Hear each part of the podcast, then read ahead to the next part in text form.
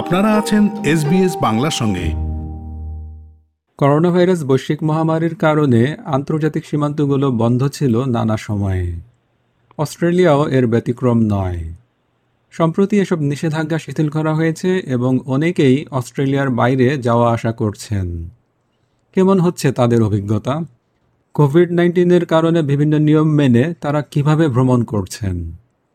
শ্রোতা বন্ধুরা, আজ আমরা কথা বলছি সিডনি বিশ্ববিদ্যালয়ের post doctoral research associate Mohammad Irteza ইসলামের সঙ্গে। সম্প্রতি তিনি বাংলাদেশ ঘুরে এসেছেন।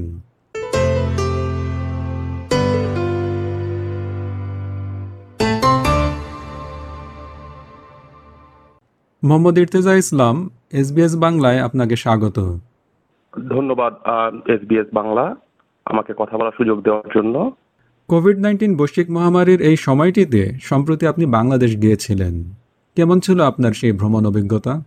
কোভিড নাইন্টিন সময়ে আমার বাংলাদেশ ভ্রমণকালীন সময়টা একটু মিক্সড অভিজ্ঞতা ছিল সত্যি কথা বলতে।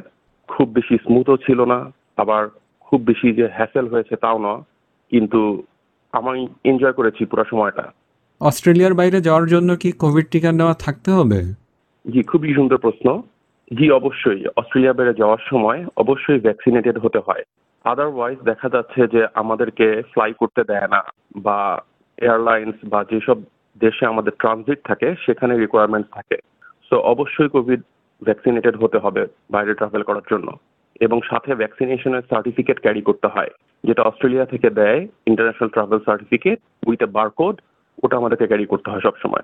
বাংলাদেশে গিয়ে কি কোয়ারেন্টাইন করেছিলেন? সেখানে কেমন অবস্থা দেখলেন?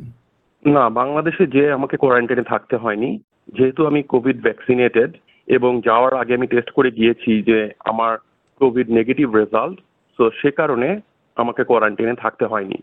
আর আমার মনে হয় অস্ট্রেলিয়াও ওই দেশগুলোর অন্তর্ভুক্ত নয় যেসব দেশ থেকে ট্রাভেল করলে বাংলাদেশে কোয়ারেন্টাইন থাকতে হয়। তো এটা আর একটা কারণ যে কারণে আমাকে কোয়ারেন্টাইনে থাকতে হয়নি। অস্ট্রেলিয়ায় ফেরার সময় কীরকম অভিজ্ঞতা হলো? সত্যি কথা বলতে, জার্নিটা একটু লঙ্গার পিরিয়ড ছিল। সো অস্ট্রেলিয়াতে থেকে যাওয়ার সময়ও একটু বেশি সময় ট্রানজিট ছিল। প্লাস এয়ারপোর্টে অনেক কিছু বন্ধ ছিল।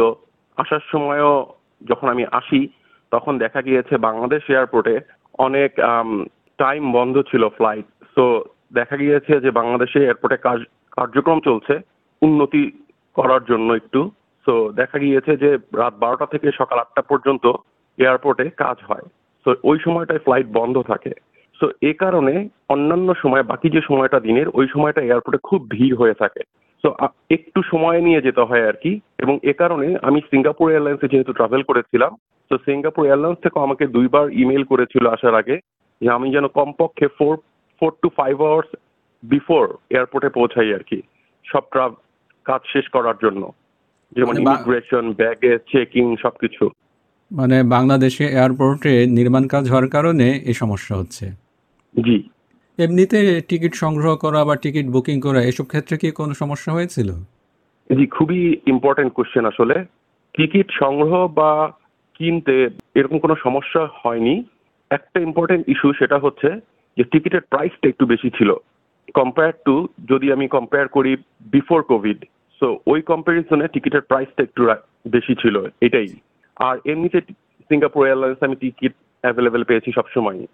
টিকিট কিনতে বা সংগ্রহ করতে কোনো সমস্যা হয়নি। আর এমনিতে কোভিডের জন্য যে আমরা জনদূরত্ব বজায় রাখি এই ধরনের কোনো সমস্যা ফেস করছেন? বা মাস্ক পরা? সত্যি কথা বলতে এটা তো সবসময় সমস্যা ছিল আমাদের দেশে কম বেশি। এখনও আমি যে যেটা যে যেটা অনুভব করলাম এবং দেখলাম যে মাস্ক পরা বা দূরত্ব বজায় রাখাতে একটু ডিফিকাল্ট আমার মনে হয়, আমি জানি না কেন। তবে এটা মোস্ট লাইকলি আমার যেটা ধারণা, যে জনসংখ্যা বেশি হওয়ার কারণে এটা একটু চ্যালেঞ্জিং যে দূরত্ব বজায় রেখে চলাটা। আর এ কারণে হয়তো বা আমি কিনা আমি জানি না। আসার আগে আমার নেগেটিভ ছিল যখন আমি ফ্লাই করি বাংলাদেশ থেকে আবার সিডনিতে, ঢাকা থেকে। তো যখন আমি আসি, তখন আমি নেগেটিভ নিয়ে এসেছি এবং অস্ট্রেলিয়া থেকে আসার একদিন পরেই আমার সব সিমটম চলে আসে কোভিডের সো আমি একদিন পরেই কোভিডের সব সিমটম চলে আসে এবং আমি কোভিড পজিটিভ হয়ে যাই।